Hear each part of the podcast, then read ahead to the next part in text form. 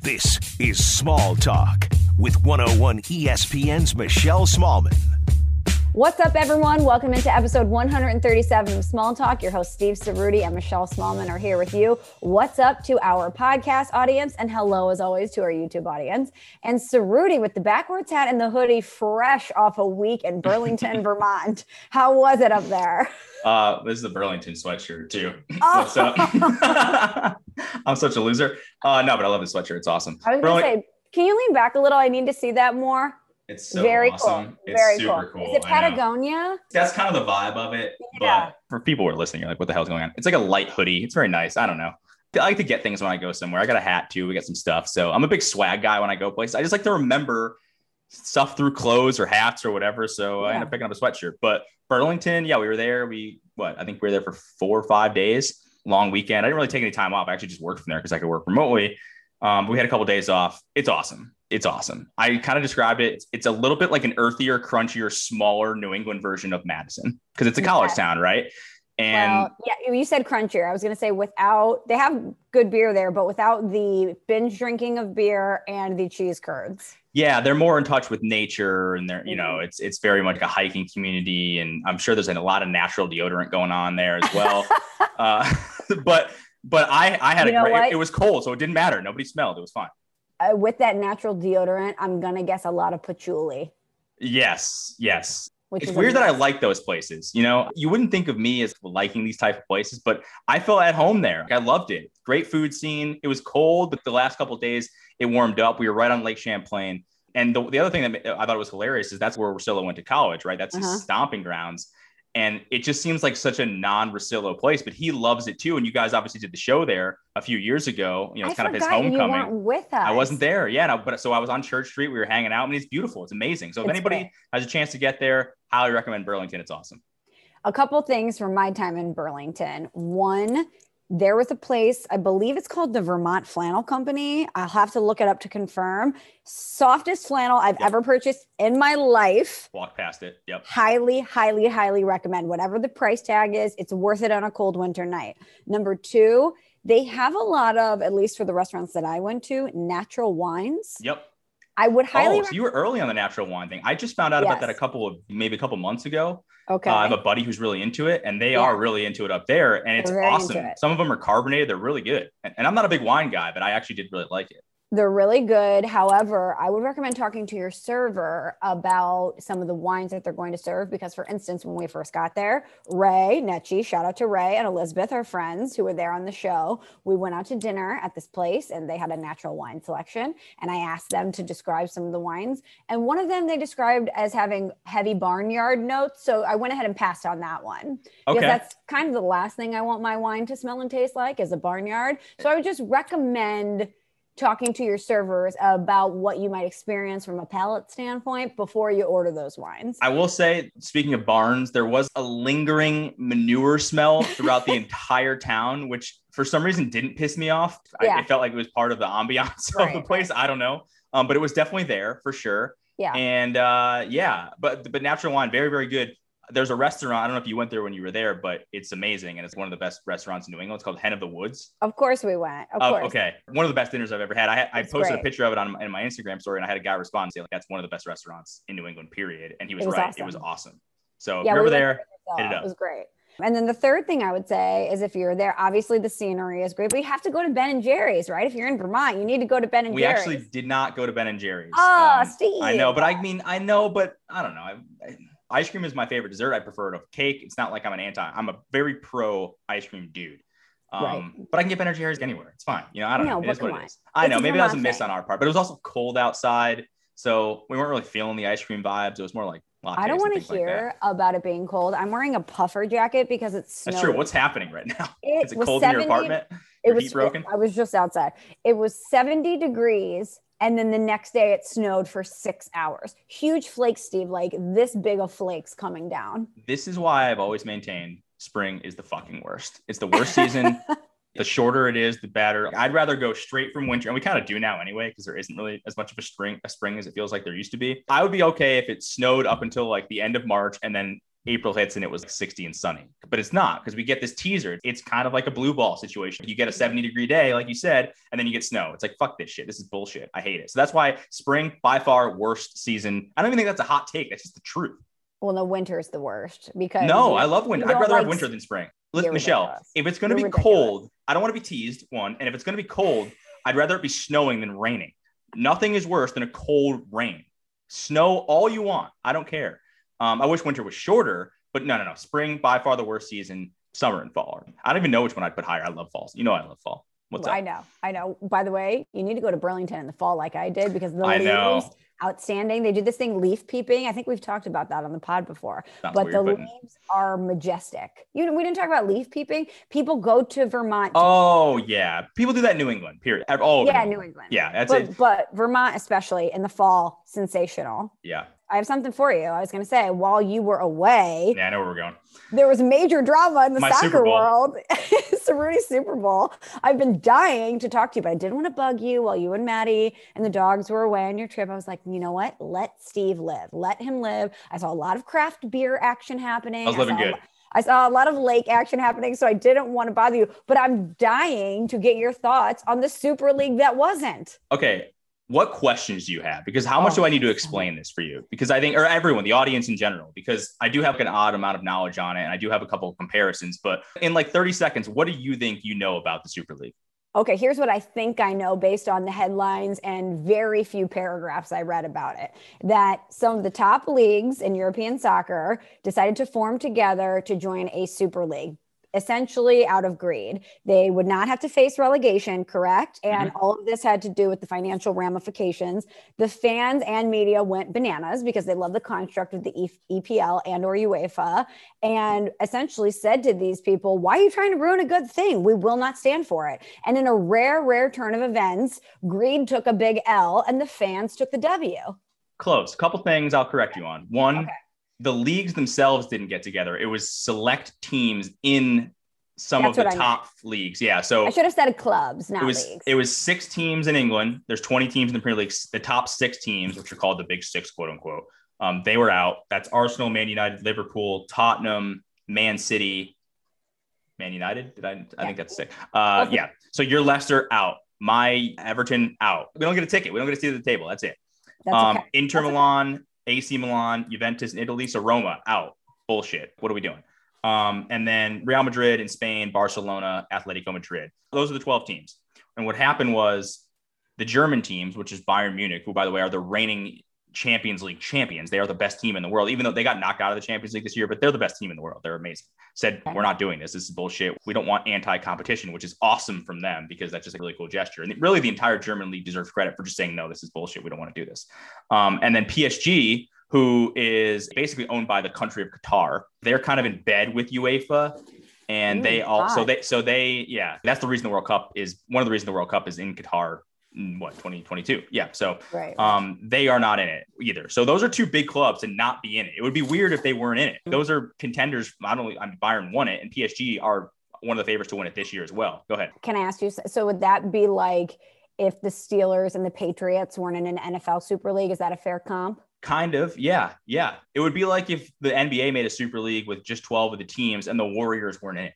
Okay, like ridiculous. you know back in the day when they were nasty because that doesn't make any sense so the whole thing was bullshit. And then another thing i would correct you on is it's not that people like uefa sucks first off. Fifa sucks. But this is a classic the enemy of your enemy is your friend right? Mhm. and you unite together to fight a greater evil which was this stupid super league. And to explain to people why this is bad i'll explain the champions league first. If you don't know so in england germany italy france spain a few other countries and leagues across europe you qualify for this champions tournament which is the best of the best teams from every single league they qualify for this tournament by finishing at the top in the top few spaces of their whatever competition in their home country they play in the Champions League and they play midweek games and they're at night and they're just this huge spectacle. It's the greatest thing in the world, maybe other than the World Cup from a sporting perspective. The same clubs are typically in it every year. You know, it's mostly the same teams. The same teams when it's, it's the biggest teams. It's not like there are a lot of underdog stories going on in, in Champions League, but you know, there have been clubs like Leicester City who made the Champions League because they won the Premier League a few years ago, right? Um, Atalanta is a team in Italy who are traditionally not a big team, have made waves recently because they've been really good. They're one of the best. They're one of the best teams to just to watch. Period in all of the world. They would not be invited to this tournament. They would not get in. Um, so these 12 teams just wanted to say, hey, we don't want to compete in our leagues anymore because you know in England there's only four spots for six of the big teams, right? And you know in Italy, you know there's there's more than three teams that are really good and they were only getting three spots in the Super League. So they basically were just like, hey, instead of having to qualify for this league, why don't we just make our own league where we're in it every single year and then we can just keep all of the money and not have to deal with UEFA? And I've heard a lot of, I don't want to call them dumb, they're just ignorant American sports fans who go, oh, what's wrong with the best teams playing each other? That's awesome. That's stupid. It's like they already do play each other. And it also would ruin the it would it would really ruin the local country leagues. Like the EPL would be ruined because these bigger clubs would not care about the EPL season because they'd have bigger fish to fry in a Super League. And even if they had a shitty year, like Arsenal is in this freaking Super League, they're barely even a top half team in the Premier League right yeah, now. Yeah, screw and Arsenal. That's your boy Stan Kroenke, which is another sort of layer to this thing. Is that there are a lot of American owners, and I don't want to say it's their fault, but for example, Arsenal owned by Stan Kroenke. Everybody knows how great of a dude he is. Liverpool, owned by Fenway Sports Group, John Henry, the Red Sox. They're the ones that traded away Mookie Betts to the freaking Dodgers and gave him a World Series title. So they're not, you know, they're not exactly loved by their fans either. Uh, who else? There's a couple other American uh, owners. Oh, the AC Milan's owned by American owners. There's some owned by China. There's some owned by what is it? Saudi Arabia's own uh, the owners of Manchester City. The Glazer family owns Manchester United, right? They own the Tampa Bay Buccaneers. They own a, it's all these American teams that kind of wanted to sort of Americanize the sport and it just wasn't necessary. I think the biggest, I'll let you ask a question after this, but let me just finish with this. I think the best co- uh, comparison for this entire thing was, and I heard this from Rodger Sherman on Twitter, and it's great.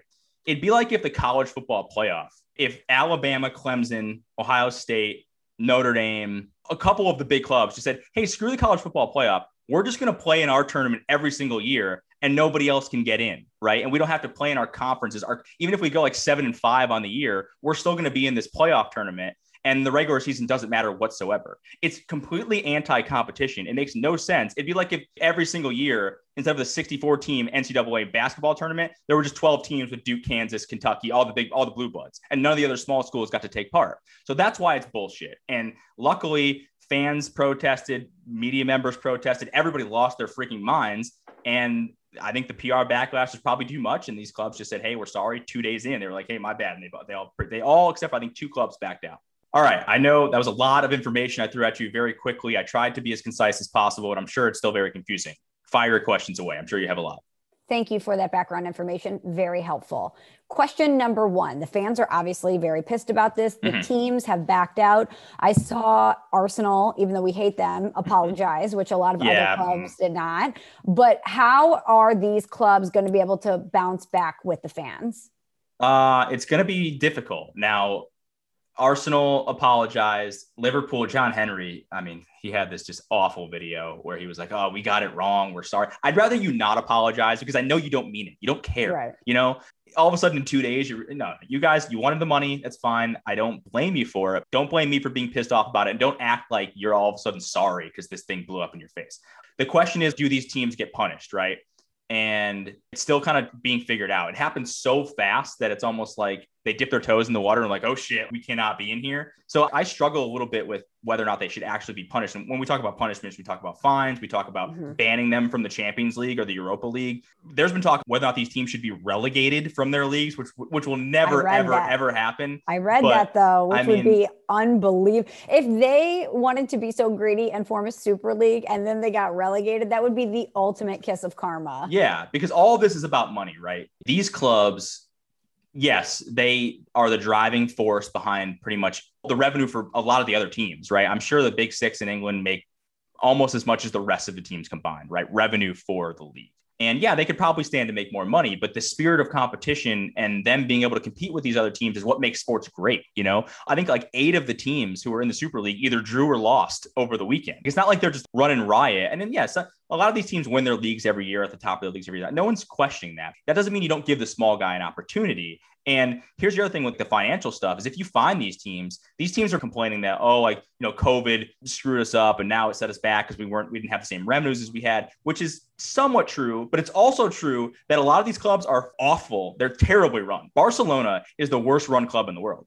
They spend a ridiculous amount of money on players that they shouldn't be buying just because they kind of think they have to buy star players. Mm-hmm. Real Madrid have not been very good recently. You know, Manchester City has unlimited money, so you never know. Arsenal's been bad spending money. Mm-hmm. Tottenham just fired their manager. They're a disaster. I saw These, that. Arsenal haven't even finished in a Champions League place in five years, and they're going to get an automatic freaking bid into this into the Super League. AC Milan haven't finished in a Champions League spot in Italy in almost a decade. Yeah, they won the competition like a t- 10 years ago, but they've been terrible ever since. And they're just trying to protect themselves when they make bad decisions that they have a safety net, which is that they always keep getting that Champions League money. Because when you make the Champions League, you get a shit ton of money. There's a reason like Leicester making the Champions League was a big deal because they got a shit ton of money. And these clubs just want to ensure that they never miss out on those checks and so if you find them, they're going to say, oh, we're already in a bad financial state. So the whole punishment thing, I don't think they're going to be punished. I mean, they'll get a slap on the wrist, maybe, maybe a small fine, but people were throwing relegation out there, uh, which was kind of interesting as well. Okay. So you answered a bunch of my questions in that one answer, which was great because I was going to ask about punishment. Mm-hmm. I was mm-hmm. going to ask about the overall motive for this. You mentioned the fans. I don't know if you have the answer to this,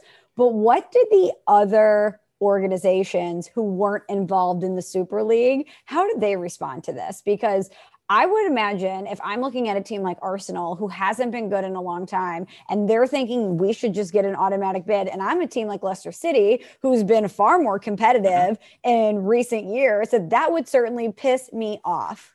They were all pissed, all pissed. Now, here's where I struggle because reportedly, not all the teams that were in the Super League were actually super pumped about it. They were just kind of hmm. like, if we don't join, we're going to get left behind and miss out on all hmm. this money. Classic now, peer pressure. Like, yeah. So the rumor is, or, you know, I don't know it's a rumor, it might even be fact. I don't know. I'm not a reporter, but this is what I've read is that Juventus, Real Madrid, Manchester United, and Liverpool were the big drivers behind this. And Chelsea and Manchester City weren't really that into it but mm-hmm. they were mm-hmm. just like, well, we can't say no because then what are we going to do? We're not going to be in this tournament, make all this money. You're stuck between a rock and a hard place. And it's really hard to say, I'm going to be a good person and not do this, which is what Bayern and a lot of the German teams did. So they deserve credit. Shout Arsenal, Arsenal and Tottenham, they're the kid in dodgeball that's just pumped to be picked. They were like, whoa, you guys want us to be a part of this tournament? That's amazing. We're in. Where do we sign? Like, I will sign anything to be in this tournament. You're right. They're just, they haven't been as good recently. Um, mm-hmm, mm-hmm. And so all the other teams were very pissed off. But it's easy to be pissed off. This is where I'm like, all right, you got to take it with a grain of salt. It's easy to be pissed off when you're not chosen. You know, would they have had the same energy if they were one of the teams picked? Would they have actually denied it? Some of them maybe, but some of them probably would have said yes too. It's just a matter of circumstance. So all the clubs came out and were like, this is embarrassing, and rightfully so. They all just trashed it. And especially for some smaller clubs, I mean, if you're looking in the Premier League, Leicester would probably be fine. Everton would probably be fine. But if you get to the bottom of the Premier League and then you start talking about even the championship division, which is the second tier and, the, and then the third tier of English football, those clubs depend on a lot of the revenue that some of the bigger clubs um, give them, right? They probably wouldn't be able to exist without the pyramid system in English soccer, English football. Same thing with Italy, same thing with all the other countries. So by these clubs breaking away, they were really going to impact the bottom line of even some of the smaller clubs, which the cool thing about English and Italian and German and Spanish teams is that they're really part of the community. It's not really like pro sports in America where, you know, there are these big conglomerates like the Yankee. These clubs were started by poor workers who just like playing the sport and they just mm-hmm. organized and they got it together. And it's very rare in America for like a stadium to be in a neighborhood. A lot of these stadiums in these European uh, cities, and some of them are towns, like they're not even cities. Some of the teams in the Premier League aren't really cities. You know, Wolverhampton is not a big place. I mean, Brighton, they're, they're cities, but they're not huge. You know, Bournemouth is like a small town. Um, mm-hmm. and their stadiums are in the community. They are part of the community. So you're really talking about like ripping the hearts out of these fans and, and the bottom line of these smaller clubs. So uh, they were very pissed off and they were all wrote in and said how angry they were. But if they were invited to this thing, would they have said yes? It's hard to tell. I would probably say yes, but we'll never know. Interesting. Okay, two more for you Number one, clearly I see Kroenke out trending worldwide, and that piques my Your boy. attention because I know what a terrible person he is, what a terrible owner he is. And I clicked on a headline today that said essentially a lot of these clubs are feeling the backlash and that the fans have gotten their way. Will pushing Sam Kroenke out be next? This was um, in a paper in England. Will any of these owners, whether it's Stan Kroenke or any of the other owners, face any sort of ramifications from that point to where they're going to be forced to make a move or potentially put someone else as the face of this because they're catching so much heat? I don't think they'll ever be forced to sell. There have been articles written about, and they didn't name names, but owners saying that they would look to sell their clubs after this, Wow. which would probably be a good thing for the sport. I mean, the problem too is that, especially in England, they've let a lot of people from outside of the country come in, not only from America, but as I said, you know, Qatar, um, Saudi Arabia, and it's a lot of money. It's a lot more money than these clubs have ever had. And they don't really understand the history. And like, uh, who am I, some kid from Connecticut from the States who's talking about the history of England? I appreciate it. I'm not trying to change it. It is what it is. The, the reason I like it is because it's different and cool and it's a local vibe. Even though these clubs are big worldwide brands, they still mm-hmm. are from a place, you know? So a lot of these owners are, are I think they're pretty tone deaf and they don't understand how it really works within the system, the greater system of English soccer or Italian soccer or whatever. So I don't think they'll ever be forced to sell, but I think they would probably be open to it now. Kroenke, I have no idea. I mean, I know the fans would love it because they've hated Stan Kroenke ever since he got there. Um, they just don't think he spends enough money. They don't Mhm. think he's never there. I mean, I think his son runs the club really too. Was it Josh? I think is the guy's name. I don't even remember. Um, but yeah, so I don't know if he'll sell. The Glazers, who are the owners of Manchester United, they have said that they're not going to sell, but there was rumor that they might. And then their chairman, their CEO, this guy uh, Woodward, who United fans hate anyway, apparently he's going to be out at the end of the year because of this. So I think you could see some of these clubs get sold because the owners just say, well, I don't want to sign up for this anymore because I'm just getting so much bad press. But I kind of doubt it because they're probably rolling in the money anyway. And some of these guys are stubborn too. And they're going to be like, well, screw you. I'm going to sit here and I'm going to own this club. And I don't really care what you think. So Right. uh, maybe one or two, but I don't think very many. And I don't think Arsenal will sell. I think Kroenke's too stubborn. Uh, zero F's given by him, by the way, about fans hating him. I can promise you that. They buy these clubs as investments, right? And I get that sports is a business, but you have to respect the tradition. You have to respect what this club is about. And a lot of these guys don't do that. They come in, they want to change everything and modernize everything and make everything the mm-hmm. way they want it to optimize, you know, the profit and the bottom line. And like Arsenal, for example, they laid off a ton of their staff during COVID, right? They laid off a ton of their staff. They fired their mascot, Gunnersaurus, which is like this giant dinosaur who What? had been their mascot forever. They fired Gunnersaurus. This is how shitty this Stan, you know this. This is how shitty Stan Kroenke is. This is how shitty Arsenal is. I'm And- aware, but like you're going to fire the mascot. You couldn't have taken that money and allocated it to keep the mascot around. No, so it's complete and utter bullshit, and they got crushed for it, and it just seemed unnecessary. There, it's all about greed. It's like somebody who comes in, buys a company, and just guts it and tries to maximize the profits while still being kind of relevant. That's what they Yes. kind of try to do, and it sucks because you know the fans are sitting here going, "Well, we're paying higher ticket prices than we ever have before.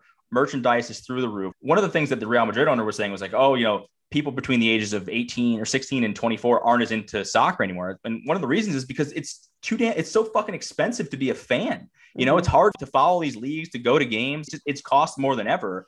And he was talking about making the games shorter than 90 minutes because for people's attention spans, soccer is the shortest sport there is.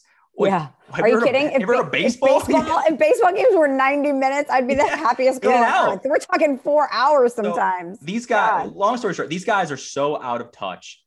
And it's all, again, it's all about greed. It's all about money. And they, they don't really care about the history and the traditions of each club. Okay, final question.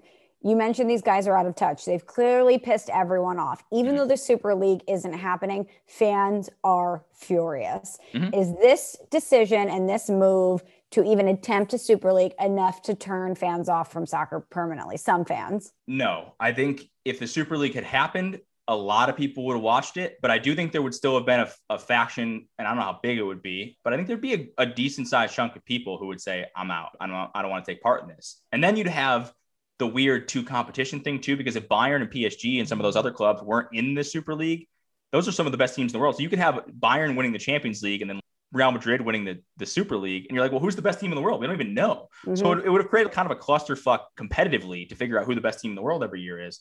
But I don't think people will leave now that they've sort of walked it back. I think if they had stayed, it probably would have made a shit ton of money because these are huge clubs and they have huge fans bases and people want to watch the best teams play. I get that.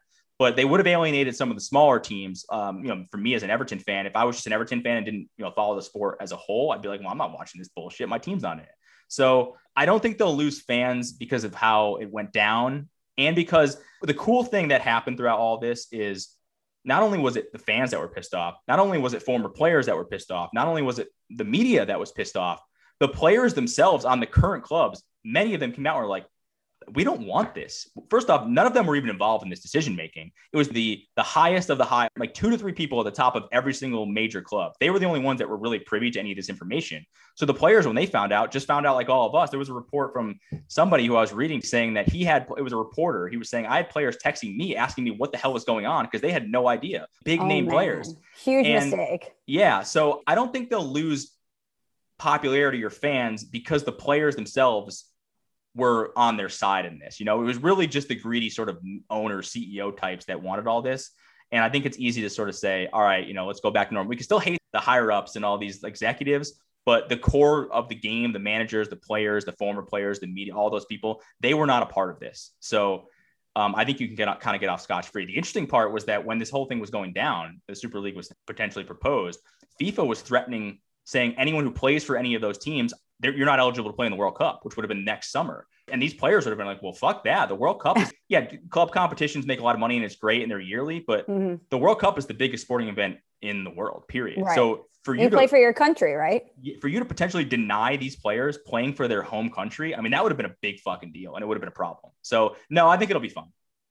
Okay, well, this was so informative. Thank you, Ceruti, not only co-host of the pod, but our resident soccer insider or a football insider. Yeah, small talk. You're home for soccer. What's home, I, we've got MLS coming to St. Louis, so we're gonna get on the MLS bandwagon, and Ceruti's got your European soccer ready to go all the time. We didn't even mention this, Steve, but we have a guest this week. Yep. We talked about it at the end of the pod last week, but we're gonna talk to Jason Fitz of ESPN, and he's gonna join us here in a second.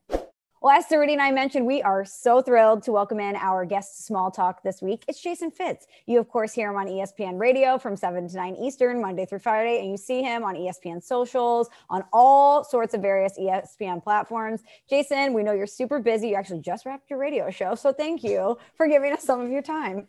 Uh, first of all, uh, thank you for having me. And second, you guys are awesome. And like, I just have to say this because I think one of the things I didn't know coming out of the music business and into sports was like how it would be received, how people would receive me, how much benefit of the doubt. Like I knew the fans would hate me. That's just the way it goes. Like they hate everything new. Yeah. But the the great thing about ESPN and with you guys particularly is that y'all were so open and like welcoming. And I wasn't used to that. Like the music business is much more like dog eat dog, frankly, than the sports broadcasting businesses. And like I realized that quickly, largely because you guys. So I'd come on with you anytime you ever want. I'm, I'm happy to be here. That's nice. Thank you. It's funny. I remember. I don't know if you remember this, Michelle, but Fitz, you did some ESPN U stuff. It was you mm-hmm. as a Golic Junior. Yeah. You were doing a college football show, and I remember we'd always have the TVs on, and I didn't know who you were at the time. I'm like, this, there's this guy who's tatted up. You and Golic Junior tatted up. It was awesome.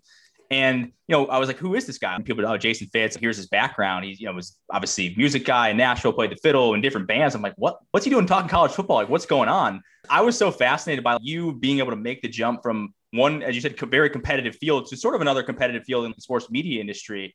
Um, and doing that sort of, you know, as a, as a young guy and as a successful guy, I had always just sort of admired you for doing that because not a lot of people are willing to take a risk like that. So from the jump, I just respected your work ethic because I know it probably wasn't easy to do that at first. But were you nervous when that happened? How did that go down? Because I don't know if a lot yeah. of people necessarily know that. So, you know, the funny thing is I, I had podcasts like our busiest, I was, when I was with the band Perry, our busiest year, I was gone 300 days. And I remember coming wow. home to my wife and saying like, Hey, I, I'm good at this and I'm thankful to do this. I played the violin since I was four. Like this is all I've ever done my whole life. I just don't love it. And she said, okay, if I asked hundred of your friends what you really love, what would the answer be? And I said, sports. So she was like, all right, find a way to talk about sports. And I felt so dumb that I took all of like my string recording equipment and I sat in my car and I did a podcast because I didn't even really know how to do a podcast. I was just like, all right, I know how to edit vocals and strings, so I should be able to figure this out.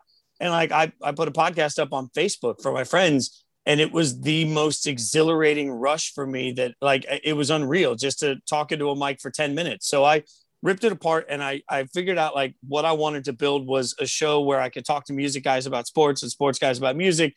But really what I wanted to do was make like great relationships. And if that's all that ever came from it, at least, you know, it was my way to try and make friends with the Adam Schefters of the world. And so like that's that was my whole initial approach. But then it just became my beast. And like you know, everywhere we were. I, I, put up an episode every week. And so it didn't matter. I remember sitting in a coffee shop in Norway yelling into a microphone about the Packers. And like, it, it just, it was life. But the funny thing is, when I got the call for that college football show on ESPNU, and it was me and Elika Sadeghi and Michael Jr., didn't know anybody.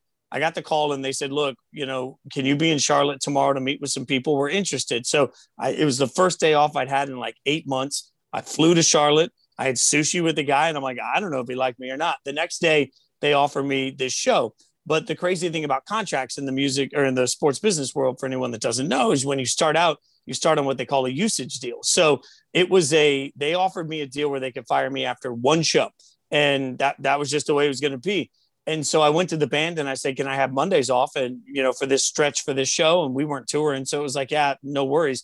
But at the very last second, there was a show that was on the books and they just weren't comfortable letting me miss it. So I sat down with my wife and I was like, what do we do? And she's like, yeah, you get offered a TV show on ESPN, you, you quit. So I quit the band with no idea how, like, I, I quit the band and could have, you know, could have made a thousand bucks total in my life. You know, I like no idea how we were going to keep the, the lights on. Like, but I was like, all right, you jump, right? Like, that's the risk you take. And the funny thing is, we didn't have a rehearsal. We didn't do any like sort of run throughs. I met Mike and Elika a few hours before we were live, and, and five minutes before we went live on TV, our producer handed me a, a rundown, as I now know, handed me the rundown. He said, Here's your rundown. I was like, Cool. What's a rundown? And he's like, Oh my God. right. And like, but at some point, like entertainment's entertainment. And, you know, being able to keep energy and being able to keep focus and do the job at hand is part of my it was part of my life. And you know in the music business you wear these little in-ear monitors and people communicate the whole show. So i'm used to talking to and being talked to uh, other other people during a show while i'm playing like i'm playing a fiddle solo. I'll step on a mic and be like hey we're going to skip the next song. We're going to go over there and nod if you got me. So if you ever see anybody on stage nodding they're communicating. So i was like okay this isn't that different. I just have to stay focused on what Mike's saying. And I remember we were like three episodes in, and the producer was still like in my ear constantly. He's like, We're going to go to A25 next, like talking the language. And finally, he was like, React to Mike, react to Mike. And we went to break, and I was like, Hey, bud, can't react to Mike if you're talking to me the whole time. So, like, there was this weird progression of learning, but I was, I was scared out of my mind. I mean, I'd be lying otherwise. And, you know, uh, that was, that was August 26th, I think, of 2016 was my last show with the band Perry. It was the Alaska State Fair it was on a Saturday, and on Monday I did my first TV show. And you know, before you know it, I was on ESPN Radio, and and like life changed. It, it was it was really surreal to see that process. But I do tell people all the time, I'm new to sports, or was new to, to sports, particularly at the time. But I've been in the entertainment business since I was eight. You know, so like that that part of it's pretty old hat to me. You know. What was the band's reaction when you told them, I'm walking away and I'm going to do it for something that's not a sure thing? Um, I think everybody was stunned, you know. And the funny thing is, there were a lot of guys. Like we were on tour for a long time with different uh, different acts that were huge, and we spent a, a, good year on a Rascal Flatts tour. And the Rascal Flatts guys used to make fun of me every week because I would like I'd be standing side stage before sound check, like talking into a microphone plugged into the side of a laptop. I'm like, sorry, doing my open. Hold on, you know. And they used to mock me so much, like just because it, it looked dumb, right? And what what do I know about sports? Why is anyone going to hire me? And obviously, I put a lot of work into it.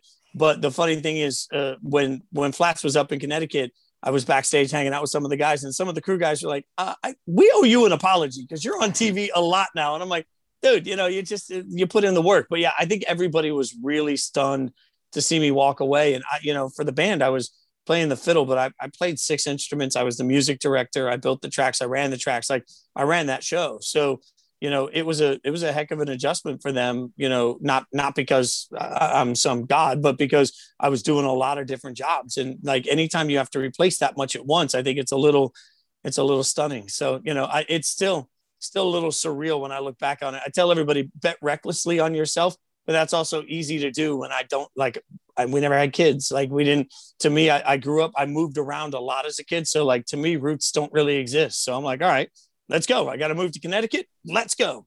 Well, we want to get to sort of your background and being a musical savant, really, the Juilliard stuff. And I've always heard the name Juilliard, but I don't think I know fully exactly what the deal is. One thing that you just said, when you're on the road, do any of these guys like sports or girls like sports? Did you have anyone to talk about sports with, or you just kind of in your own head? Rascal Flatts, were they sports fans? The band Perry, any of these people, or were you just kind of like on an island in this musical thing? And the other part that I think is interesting is we always talk about athletes that you know, oh, this guy doesn't love to play the sport, or he's really good, right? He's talented. It happens a lot with centers in the NBA, right? They're just seven feet tall. It's like, here's a basketball, play basketball, and they don't love basketball. For you to acknowledge that, hey, I'm really good at playing this instrument, or I'm really good musically, but I don't love it, that has to be a tough thing to grasp. That's a two part question, but feel free to, to answer whichever one you want. Not a lot of guys or girls in the band Perry were sports fans at all, but they all respected the fact that I was. So, like, you know, Sundays, there was never a fight to get the TV on football, right? Saturdays, never a fight. A lot of country acts are big college football fans. So you find people on tour. Uh, one of my best friends uh, for years, uh, unfortunately, has passed, was a was our merch guy.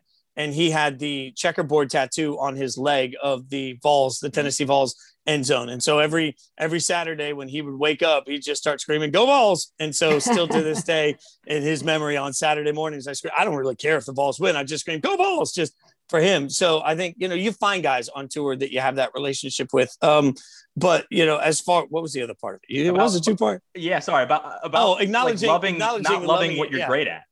Like so, I used to text my wife before every show time to make the donuts, and after every show, I'd text her money earned. And to me, it was never not that not that it was about money, but it was about for me, it was about precision. My my job was to make sure that a show was perfect. And frankly, I never really cared if the crowd liked it uh, because the way I was raised, it, it didn't. Audience approval isn't what you do it for. You do it to be the best at what you do that particular night. So that was so ingrained in me that I looked at every show like a like a game plan. Like, uh, how do I come in and execute this this show perfectly? Which means everything that Kimberly Perry needs, she's going to get because she's got to be a performer. I've got to be an executionist, right? And so, like that that that was always my my mindset. And in fact, you know, later in our touring time, when they would do like intros for all of us, and they asked like, you know, what we wanted for each of us uh, like Kimberly came up to me one day and she's like, "All right, so we're gonna do intros in this section, and we'll throw you like you go out to the edge of the stage, and what do you want to do?" And I was like, "I don't know, I'll just like do the Running Man or something." And she's like, "You can't dance," and I'm like, "That's the point. I don't really care about acknowledgement, so like I'm just gonna go out there be an idiot, and then I'll go back and keep doing my job." And that's sort of how I looked at it. And and, and you know, again, not not to not be thankful. But if you stand up in front of 75,000 people and you play a solo and you don't get an adrenaline rush, then you got to admit that like all right this just isn't what feeds me and the the dumb thing about it you know is that now like I've done a lot of radio shows and I've done a lot of digital shows and a lot of TV. I still get butterflies every time I'm about to start a show where I've got like this energy and it's like, hell yeah, this is what I'm meant to do. And so, you know, I just didn't have that with music. But in fairness, I started playing the violin when I was four. By the time I was eight, I practiced eight hours a day. I got into Juilliard and, and played Carnegie Hall when I was 10. Like I, I had put in, they asked me at ESPN when I first interviewed with anybody, they were like, what if you burn out? And I was like, all right, well, I gave music like roughly 30 years. So if I give you roughly 30 years here, you're going to be kicking me out the door, you know? Yep. So I think burnout is just, it's a natural evolution when you've worked so hard. That's so interesting that you bring up burnout because Sports Illustrated, I don't know if you read this, the cover story for Sports Illustrated this week is about mental health issues in baseball. And a lot of players are coming out now and they're talking about the pressures of performing at a high level, but also how the burnout factor is real and it's contributing to mental health issues.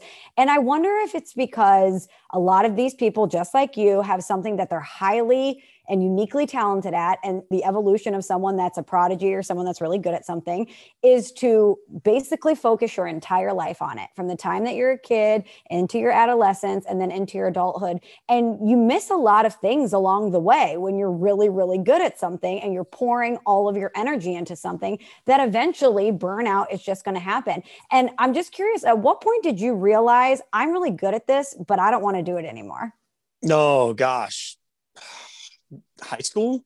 I Wow. mean, that that that early, it was like for me, it wasn't that I didn't necessarily want to do it anymore. It was that I, I knew I didn't love it, but I knew it was a gift that I'd been given, and I knew that like I'd put all of this time into it, and also I'm such a pleaser. Like my parents put so much time, money. Like I didn't come from anything, so for me to get these lessons was a was a huge strain on the family, and so like you do look around at some point and say, okay, a lot of people have made a lot of sacrifice now I have an obligation, you know, and that again, that was part of like the good and the bad of being a classical musician, part of how I was raised. Like you constantly, you're not competing against anyone else, you're competing against yourself, but you're also like, you've got to be driven every day to be absolutely perfect. And, you know, at the same time, you've got this expectation of perfection on everything that you do and the resources and time that it takes. Like now you've made a commitment. And when I was little, if my mom's rule was ever, if I wanted to play or if I wanted to quit, I could quit, but I had to put in a six month notice. And for six months, I had to work my ass off. I had to play absolutely as hard every single day for six months as I did, the, as I ever have. And if at the end of six months I still wanted to quit, I could walk away. Well, in that six month trajectory, you'll have a, a, competition you win, or you'll have a big performance with an orchestra behind you, and you're like, "Oh, this is the best!" And it's like, "You still want to quit?" No. So like you just like you find that cycle. Um, but I think what happens to your point with the baseball guys and I know a few major league players and former players that talk about the mental grind of the season anyway. Like it's a weird beast to realize that everybody that watches you expects you to be perfect every single time you do everything you do. And I realize nobody gives a damn about rich athletes making, you know, wanting sympathy. But I had a former baseball player tell me one time, he said, Imagine if you went out in front of the largest crowd you've ever played in front of and you played your solo. And afterwards, in front of that home crowd, people booed because they just didn't think it was good enough. And like that, that hit me, you know, because we do that to athletes all the time. And then we wonder, and then we question their mental health if they want to talk about any of these issues. We question their their fortitude if they want to talk about anything. And it's one of the most asinine things I think that sports fans do. Like I tell people all the time, imagine, I don't care if you make widgets or spreadsheets. Imagine if somebody came up sat by your desk, berated you the entire time that you did it, told you that you sucked at your job, told you that you sucked at life, and told you you didn't deserve to live because you weren't great that day. Because that's what athletes deal with every single day. Maybe people don't care because the perception is they're playing a game and we all wish we could do that. But man, they're still human beings. I think that's what we're learning. That that piece does a great job of, of telling it. But we're learning that across sports. Like these are human beings that happen to be gifted athletes. Exactly. And the vulnerability that I think a lot of athletes are showing now is really welcomed, at least in my opinion, because you're right, they are human beings. And no matter how much you are good at your craft and you are on a highly pressurized situation, I just think it's never going to be naturalized for you to be in front of that many people, to have to have your results judged in the moment. You mentioned booing. Then you have to go speak in front of maybe 50 to 100 people and answer questions about your performance. And then you have to open your phone and have thousands of people you don't know tell you you suck. So I, I don't know how they do it, but I want to circle back to you being young and realizing that you're really good at this. And as Ceruti mentioned, you went to Juilliard, which is so prestigious. It is so rare that people get accepted to Juilliard. People dream about it their entire lives, and only the best of the best go there. But I'm curious about what your experience from a social level was at Juilliard. What's it like when you get there? Is everyone hyper competitive and they don't socialize and it's not very fun? Or do people hang out? Is there any sort of party scene at Juilliard?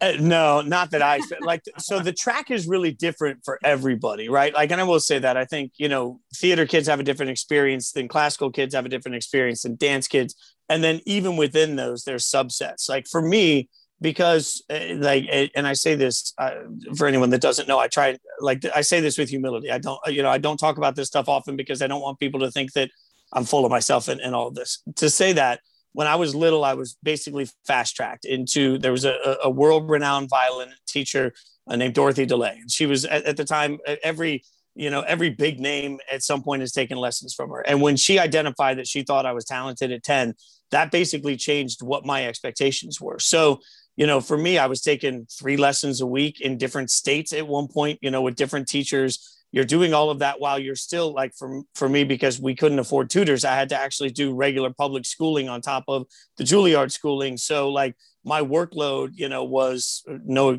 i mean 18 18 19 hours a day by the time i was in sixth grade. So like it, it's funny because those are the things that have made me great at what i do now. Like when when we have particularly busy times and people are like how are you still high energy and how are you still grinding? I'm like i don't know. It's just the, what it's been wired in me since i was a kid. But I think that changed any real shot at, at you know much of a social life, and that's where like part of the reason I do what I do is like, when I was really little, my dad's a big Raiders fan, and he would his rule was on Sundays he didn't want to listen to a cat dying in the background while he watched the Raiders. So he would go get a dozen donuts. We'd sit down together, we eat a dozen donuts, and we watch the Raiders game. So Sunday became my like reprise from all things. And and football became sort of my social aspect. Like i i poured myself into these games and these athletes that i had absolutely no control over because that fed some level of like release for me. So it's funny that all of these things that you know in some ways made life difficult also helped me. And the other thing i'll say too when it comes to the social aspect is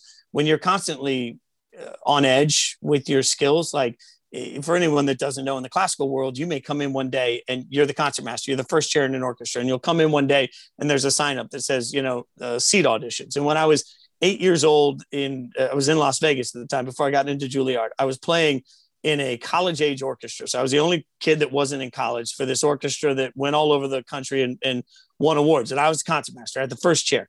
But you would walk in and it would say seat auditions. And if you blew that audition, you were reseated wherever you were reseated. So a whole year's worth of work gone from one bad audition that you didn't even know was coming, a blind audition.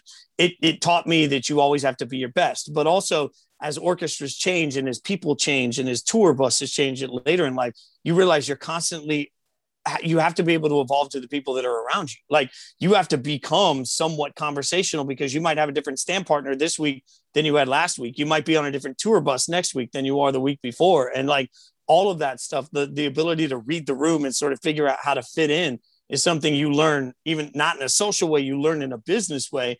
But it really actually impacted my life in business to be able to walk into any show on ESPN and say, okay, like, who are my co-hosts? Great. Like how can i make sure my co-hosts are great today? Because that's what you do in music constantly. Going back to juilliard because i just feel like i know the name but i don't know anything else about it. You know you just know the prestige right? You know i'll tell, oh, I'll tell you this like the the movie Whiplash for anybody that's ever seen the movie Whiplash is incredibly accurate. And I had a I had one teacher, uh, Peter Malevsky, and Mr. Malevsky spoke very uh, terrible English, and he had things on his desk. And if you made the same mistake twice, he would grab whatever is on his desk and he'd throw it at you. So oh, you know you'd okay. have like a snow globe come flying at your head, like and, and that's like that's real. When I was before I got to Juilliard, I had a teacher in Vegas uh, that had retired from the Royal Conservatory of Music uh, in London over to Las Vegas, renowned teacher at the time, and he had a prosthetic leg.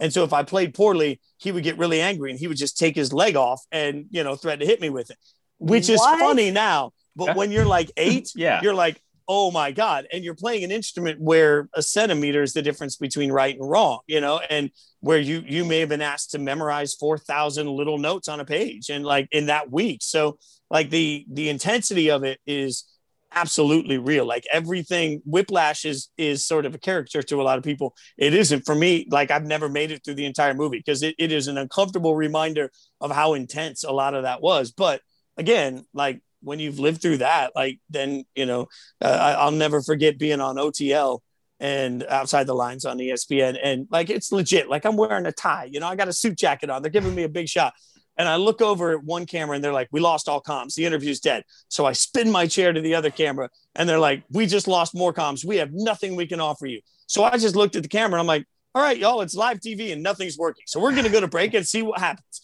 And when we came out of it, they were like, oh my God, how did you figure that out? And it's like, well, you know, those, you, you spend enough of your years in a pressure cooker and pressure just doesn't bother you your teacher is like the musical Bobby Knight throwing yep. things yeah. Yep. yeah. unbelievable. That's um, why I laugh when when fans are like, "You don't understand a locker room," and I'm like, "You don't understand an orchestra room either, bud." So, well, that's I actually wanted to ask you about that because you obviously deal with a lot of athletes. You know about a lot of athletes. You interview a lot of athletes, but you also know a lot of famous musicians and whether they're singers or in a band or whatever. Which lifestyle do you think is more difficult? So I think the sacrifice that it takes to make it to the absolute highest level in music is actually bigger than the sacrifice it takes to make it to the highest level in sports. No offense to, to anybody that does it, but I also think one difference is once you're there, you once you hit cruise control in music, you can hit cruise, control. Like I cannot play a violin for six months, and if I pick it up and I spend a couple of weeks really working on it, I can get most of my fingers back. I can go out and play. Like that's not a big deal you can't do that in sports, right? Or even in, in, in what we do, like you have to with sports media, you have to consistently continue to listen and and learn and watch and consume. Like so, there's more homework. Like the work never ends on that side. I do think on the music side, you reach a spot where you are just general maintenance and you can you can sort of pull back. But the sacrifice it takes to get there, like you know, uh, you can look around the landscape right now, country music, for example. Like I was a fiddle player, and everybody thinks country and fiddle players. I was, and I think still would be,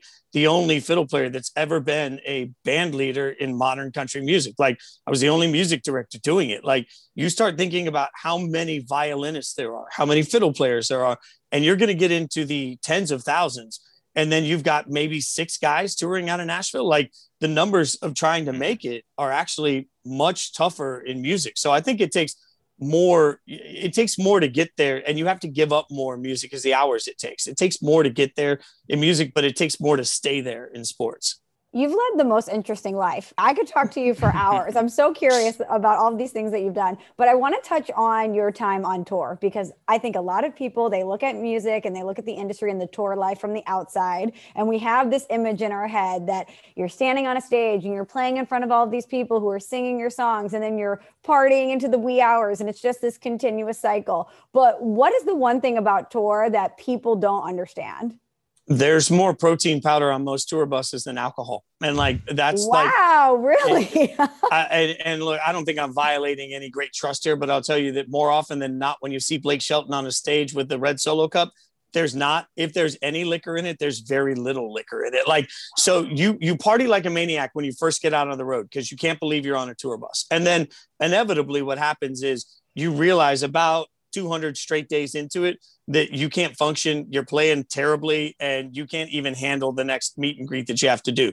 So like it normalizes and then you realize like i had an awakening with one of the first acts i played with a guy named phil vassar and phil in the late 90s early 2000s had so much success and when i started touring with him it's like mid 2000s and he was at that spot where like he he sort of had his run he was doing really well but he wasn't rising the same way. And Phil looked at everything as such a business and such a performance, like the need to stay in shape and all of these things. And I was looking around thinking, like, what are you worried about? Let's have a good time. And and he really explained, he's like, you know, at some point it will sink in. This is your job now. And just like you can't go to Walmart every day drunk or any days, you can't, you know, you can't do this and do it at that, the level you want to do it if you live a certain way. And you know that's true particularly in country. I can't say in pop, you know, they tour a lot less in pop. They can get a lot of crazier.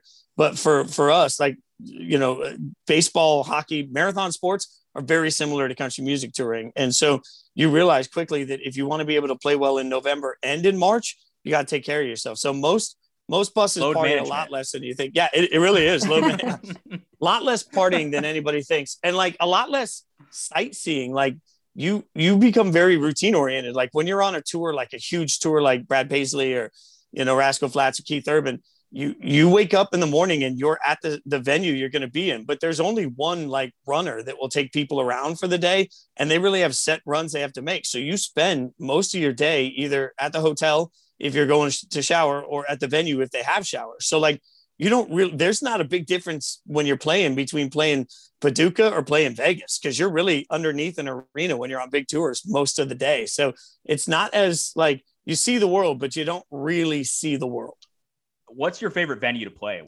Um, Madison Square Garden. When I was little, like I said, because we didn't have much, I would. Uh, my parents would give me lunch money for the week, and I just wouldn't eat, and I'd keep it. And at the after my lessons on Friday or Saturdays, if I could get out of rehearsals, I'd go down to the garden, and this is like the garden in the early mid 90s not the safe garden um, yeah. with whatever i had in my pocket my violin i'd just be like hey i got four dollars what can you sell me so after the puck after the tip off either one, um, they I would just buy seats. So when we played the Garden, that was particularly emotional for me because I was like, oh, I've sat there and there and there and there. Those are the moments like, you know, first time I played Meriwether Post Pavilion in, in DC, most people don't care about that, but I saw Hootie and the Blowfish there. So like to look at the seat you sat in is like, oh, this is, and I was on a tour that had Darius Rucker on it. So it's like, like these weird, those, those weird um, come together moments. I think those stand out as like big ones. But uh, the the craziest show um, was at uh, Hyde Park in England, and it was only crazy because we were on this massive festival,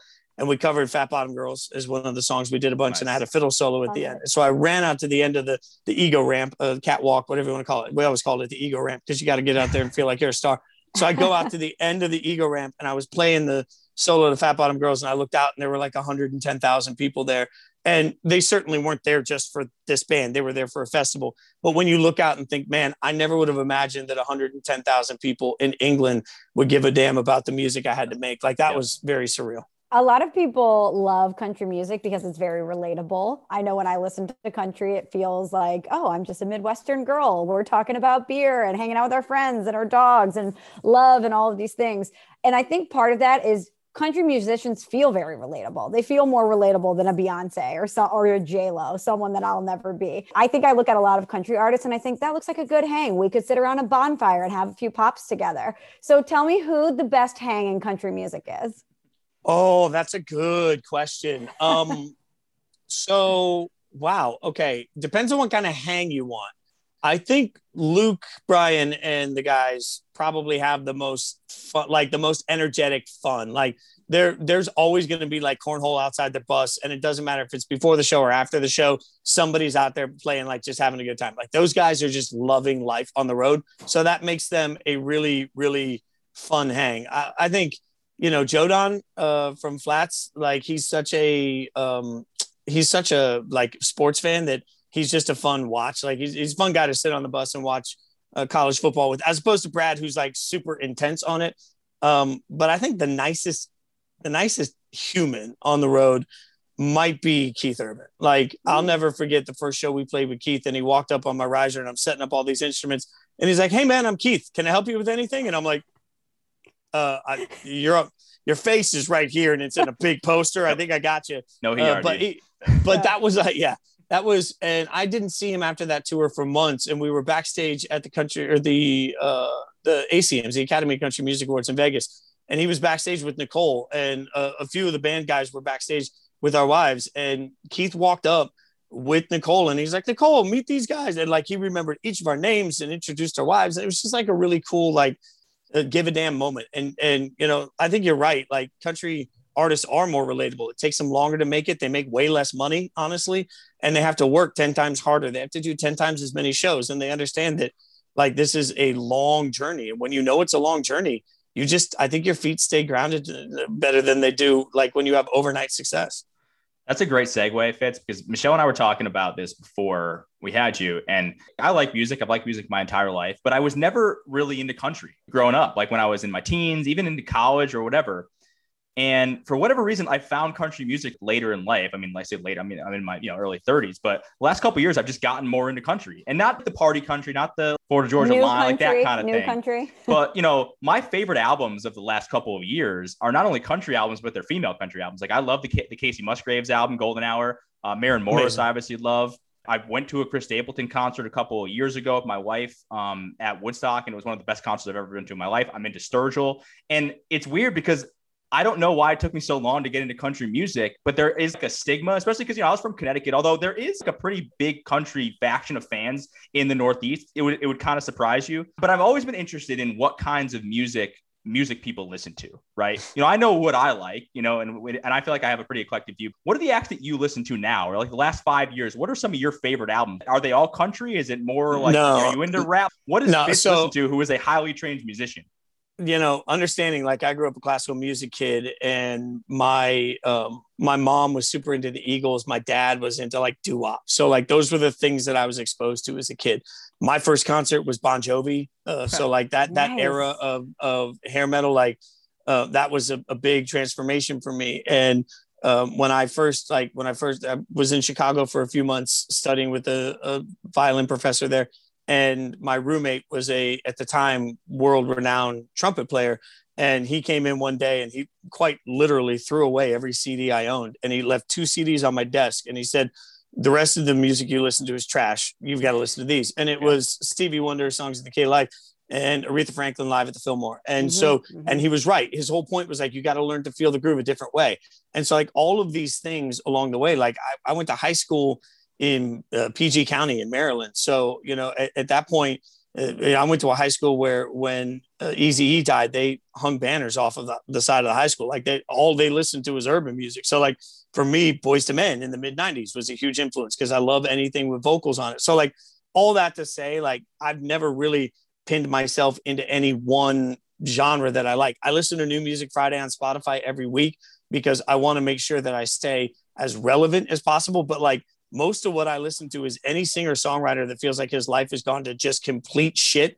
That's most of the time. Like like James Arthur sort of guys. Like I'm I'm into anything that that has tremendous emotion. Yeah, that's what I that's what I love to listen to. So you must love Frank Ocean then, oh, like me. Yeah, yeah, yeah. I mean, like I, I, I want guys that or girls that um that make you feel like the, yes. the music makes you feel and their vocal makes you feel like that's why you know years ago uh, and when i first started playing fiddle uh, for for bands in general i i at that point was a studio musician doing classical work. I took like 70s rock records and looked at guitar solos and said okay like how did they figure out hotel california how do I play that on a fiddle? Like what made this solo cool? What makes that that riff cool? That's how I approached it. So everything for me had a real rock orientation.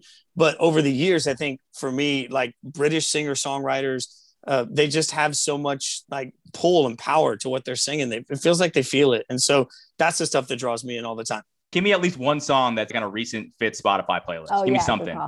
Oh, one song that's, that's somewhat new hold on, hold on. I'm gonna I'm, I'm putting you guys on hold now. And yeah, I'm just putting on my Spotify. Take, take like this time. this is what's gonna happen. Um yeah, so again in uh James Arthur is new, like he has a new single out, uh Rehab. I love that. That is uh spectacular work.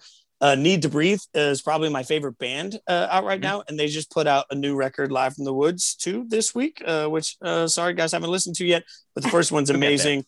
Um, so I'm a big fan of that. Um, on the countryside, Brothers Osborne, Chris Stapleton are on my playlist yeah. right now. Um, and unapologetically, I am a massive, uh, massive, massive pop fan. So Bruno Mars is always on my mm-hmm. playlist, as is the new Avril Lavigne. The new Avril Lavigne is pretty good. So didn't know she had yeah. new music. Yeah, me either. Yeah. Wow. There you go. I'm a, but they used in the in the band. Kimberly used to always call me a pop tart, and she meant it as a compliment. But like, if it's popular right now, like I'm I'm I love it. Like I am definitely a top 40. Like Dude. when Lizzo hit, Lizzo hit, and it didn't matter yeah. to me that I didn't know who Lizzo was up until that point. It consumed me for like a month. And then you're like, oh, I love this now. Like that, that's definitely me. Fitz, I'm telling you, there's no shame there. I was just telling Michelle how I'm embarrassed that I didn't realize how great the Dua Lipa album was. Oh, love Dua oh, Lipa. Do, that that record, uh, uh, I have been lucky enough to be a Grammy voter in my life, and that that record for me, like, absolutely deserved the Grammy. Uh, a thousand awesome. percent to me. Like that record, front to back oh, I mean, that's a road trip record if ever mm-hmm. I've heard one. Yes, it is. Okay, Pop Tart. Well, thank you for indulging our music questions for you. We, of course, want to ask you about sports. We were hoping to tape with you last week, but you have so many things going on, including some stuff for the NFL draft that's happening next week. So please fill us in on what you've been up to. Yeah, so I went to LA last week, and uh, for anyone that watched the draft in Nashville, I did vignettes with different country stars uh, that they played throughout the draft, like little 30 second, 45 second things um, really cool moment for me to reconnect with some people. Unfortunate, as you guys understand well, that some of the best stuff never made it to air. Like we had a great conversation with Darius Rucker about the limitations that he felt from radio being a black man trying to make country music, like stuff like that. But we also got a ton of stuff that, that people saw from the Keith Urbans of the world where we brought that back this year because the draft is next door to the Rock and Roll Hall of Fame. So I had the chance to sit down with Joe Elliott at Def Leppard, Richie Sambora, who's like my personal, you know, uh, like my my personal music hero. So Richie Sambora and I got to hang out and like Chaka Khan, Earth, Wind and Fire, uh, Joan Jett, like all these different acts to basically talk about the process of becoming a Hall of Famer. Like the tie-in is that – you you overnight your dreams come true and you accomplish what you've worked your whole life for and you suddenly have wealth and fame and fortune. You have all of these things coming together. How do you navigate those waters? And even though they may not be athletes that that's an interesting conversation to me from hall of famers so you'll see those throughout the draft on espn and abc both uh, throughout all three days of the network. Plus shameless plug uh, I'll be on the digital shows uh, the first two days of the draft, and then simulcast radio and digital on the third day of the draft hosting. So all over the place on the draft content. Raiders, what do they need in the draft? Really quick before we get you out, what do you want to see? Who do you want to see? Them the best defensive player available. The best, uh, like I've seen all these. Parsons keeps going, you know, to to He's sliding, in the mocks. Yeah. Yeah, if Parsons slides to the Raiders, then I'm going to do naked cartwheels in the street and throw a parade. Like he's way too good to fall that far. I will say that the Raiders need all the defensive help they can get, some offensive line help. What every fan can be excited about is that we are so stupidly quarterback obsessed in this draft that we're going to end up taking so many kids that never would usually be a top five pick, which means the Kyle Pitts of the world, this uh, Penei Sewell of the world, the offensive lineman out of Oregon that's an actual absolute beast. I mean, you can go up and down the, the road. There are going to be picks available at 12, 13 this year that are usually top five picks mm-hmm. because everybody wants to reach for Trey Lance. So, you know, hey, good on them. Like, hopefully it works. But for all the rest of us, we can sit back and say, man, you, you can feast in the early teens. And that's not usually the case. Jason, you are the best. We could have talked to you for three hours, but we want to be respectful of your time. Everyone needs to follow you on Twitter at Jason Fitz because you're going to be posting all the things you're doing with the draft. And of course, listen to his ESPN radio show, Spain and Fitz, from 7 to 9 Eastern. We're going to have to do this again. I have so many Heck more yeah. questions for you. We're going to have to definitely do this again. I'm all in for it. I really appreciate you guys letting me come on. Thanks, Fitz. Steve, I meant it. I could have talked to Jason Fitz for three, four hours. What an interesting guy. What an interesting life he's led. Yeah. I mean, I'm fascinated by people who are elite at what they do. And then there's so few of those people. And then the people that leave that and say, Hey, I'm really good at this. I'm one of the best in the world at it, but I don't want to do this anymore. I want to do something different. I mean, it just takes balls. It just does. And that's why I've always respected him. And he's, I mean, on top of him, he's just a great dude. Just, yeah. He's one of the guys that just to have a beer with and shoot the shit and talk about life with. He's one of the best. Like I would say, he's up there. Will Cain's up there, but just a fascinating background. And one of the things I wanted to ask him that, but we didn't get to, so we'll have him on again, is I've struggled. And he talked about musicians make their best music when there's something wrong right in their life whether like hozier's album when he was recovering heroin addict you can't replicate that right Mm-mm. and hozier made this great album but he could never make that album again because he's not a heroin addict anymore you know what i mean that's why the taylor right. swift stuff and we didn't get to ask him about taylor swift but she's been able to make so many songs about heartbreak and she gets criticized because of that but it's inspiration for writing songs. I just think writing music in general is freaking impossible. Beyonce lemonade i lemonade, mean how many yeah. times is your husband going to cheat on you and then you get in a fight in the elevator at the standard hotel? Probably not that many. So anyway long story short of we both love music and he has a unique look into that field of stuff that we don't necessarily know about. So it was exciting to talk to him for sure. It's interesting because a lot of times, as you were mentioning, pain causes the art, right? Mm-hmm. Like the art blossoms from pain, which kind of sucks. Like you have to go through something awful and traumatic or something amazing and love. It's a big time feelings deal. I remember listening to certain albums. They were probably like John Mayer albums. And I'd be like, oh, I'm so upset. Like, I wish I had my heart broken right now because I wish I could relate to these songs more. I remember thinking that growing up. How dumb is that? It's so That's weird. That's the dumbest thing I've but like, I wanted to feel what this album felt like or what this song or the emotion in this song that I'm listening to. I'm like, I couldn't relate to it, but I realized how emotional it was and I wanted to have a connection to it. So I remember, yeah, my teens, I'd be like, we don't have to get into my dating, dating history in high school, but um, I remember thinking that in the back of my mind because you could tell when someone is going through real shit, that's when they make their best art. Yeah, but I can consume that and also not have to go through some real. Yeah, shit. I, I don't know. I didn't have it all figured out, Michelle. Okay, I didn't have it all figured out. Wow, I'm glad I didn't. Steve, that's one of the more surprising things you've ever said. I'll surprise you. Young Steve would surprise some people. I'm telling you. I always yeah. say it's a good thing Maddie didn't know me when I was young. It's a good thing you didn't know me when I was young. I was a little, just a little bit of a different cat. But getting back into the music stuff, I have struggled. I don't think you are this way, maybe a little bit, but not as much as me. I've struggled to find music that I love and attach myself to as much as I did when I was in my teens or even early 20s out of college. The last like five to 10 years, I've always considered myself a big music guy, but I've just struggled to find new artists and acts that I really latch onto. I don't know. Is that just part of getting old? No, you know what I think it is? Is I think it's with a lot of other things in society that everything is on demand and everything is oversaturated. Okay, so I watched the Blockbuster documentary mm-hmm. over the weekend. Have good? you seen that on Netflix? No, was it good? It was the irony, by the way, of, of Netflix making a blockbuster documentary. I know, I know the whole thing. But when we were growing up, watching a movie was an event. Mm-hmm. You would go to the movie theater; it was an event. There was only X amount of movies out. They were only out out for this amount of time. If you wanted to see it, you had to plan around it. From Friday night, going to Blockbuster, the smell of the Blockbuster, searching for oh. the movie, landing on one, hoping they had it in stock, getting the pizza, going home, watching the movie. It was an event. Now we have a buffet of content options. We're speaking of burnout, we're burnt out on content. We have yeah. everything we could ever want. So movies are not an event. The same way music is not an event when NSYNC or whoever you loved came out with a new song, you would have to wait to hear it on the radio. You would wait for the album to drop. And now we have new music Fridays on Spotify. We're getting new mm-hmm. tunes all the time.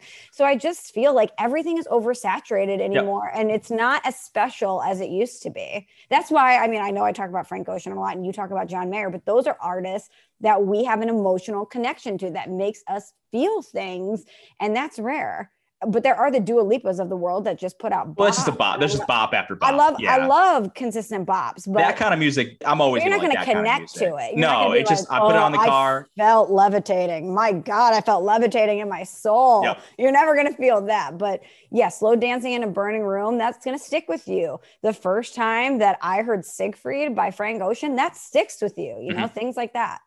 Yeah, and it's a good point you bring up about movies too. I kind of feel like collectively the movies and the television shows now are so good that back in the day, you would watch a movie and it would be a bad movie. You'd be like, yeah, that was okay. All right, we rented at Blockbuster because you there was there was so much more investment into it. Yeah. And now I get so in my head about what I'm gonna pick on Netflix or what I'm what movie I'm gonna watch that I'm I'm in the IMDb looking up reading reviews because I'm like I, I don't want to waste two hours of my time. God forbid I watch a bad movie; it would totally derail my day. I'm so in my head on this stuff now and there's never been more great content than ever. But you're right, it's brain overload. You can't process how much good shit is out there musically too. But I think some of it is just me getting old. At some point in life, I kind of feel like you become an old person and you just you listen to all the music from the past. You don't really move forward. And I'm afraid that I've gotten to that point and I try oh. actively not to. So, are you but, kidding? We're there, kid. We're there. You know, I get DMs, we get messages to our website. There's a demographic of OG Shelleys that are our age, and they only like the pod because of the nostalgia factor. I know. Because we talk about things that we used to like, and we're seriously the get off my lawn people now. I'm like, I'm not getting on oh, TikTok. Man, There's too much well, I'm on TikTok now, so don't worry about it. I know, I know. yeah, I'm but I'm clearly becoming an old woman. But you're right, though. By the way, imagine when we were kids, you would rent a movie that likely sucks, that's likely trash, and you'd watch watch it with your friends while you're drinking Surge and eating Papa John's, and you're like, you know what, Paul Blart, not bad. I remember I was Blart, I went I went to the movies in middle school to watch on a date to watch a movie called Darkness Falls, which was one of the worst movies probably ever made. It was a horror movie, wow. absolutely terrible. I well, I guess my parents probably gave me money at that point, but I went there and that was my entertainment for the night. And now I'm sitting here looking at IMDb going, mm, 6.9. I'm not sure right. that's good enough for me. It's insane how we've just changed. It just, I don't know, blows my mind and in such a short period of time so many things have changed in such a short period of time. It's not like yeah. a decade of evolution. It's like well maybe it is and we're just old as hell. I don't know. Anyway okay let's wrap this up. This was great. Thank you to jason fitz again for giving us the time and we'll definitely have to have him on again because as you mentioned we didn't even ask him any taylor swift questions that we had and he'll obviously be a great resource there. But we're going to get him on again soon. But please follow him at jason fitz and be sure to check out the draft stuff he talked about. I cannot wait to see the music hall of fame nfl crossover stuff. It's going to be out outstanding.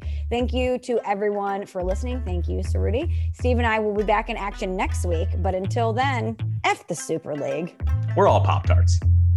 Thanks for listening to Small Talk. Subscribe on Apple Podcasts or the Podcast One app.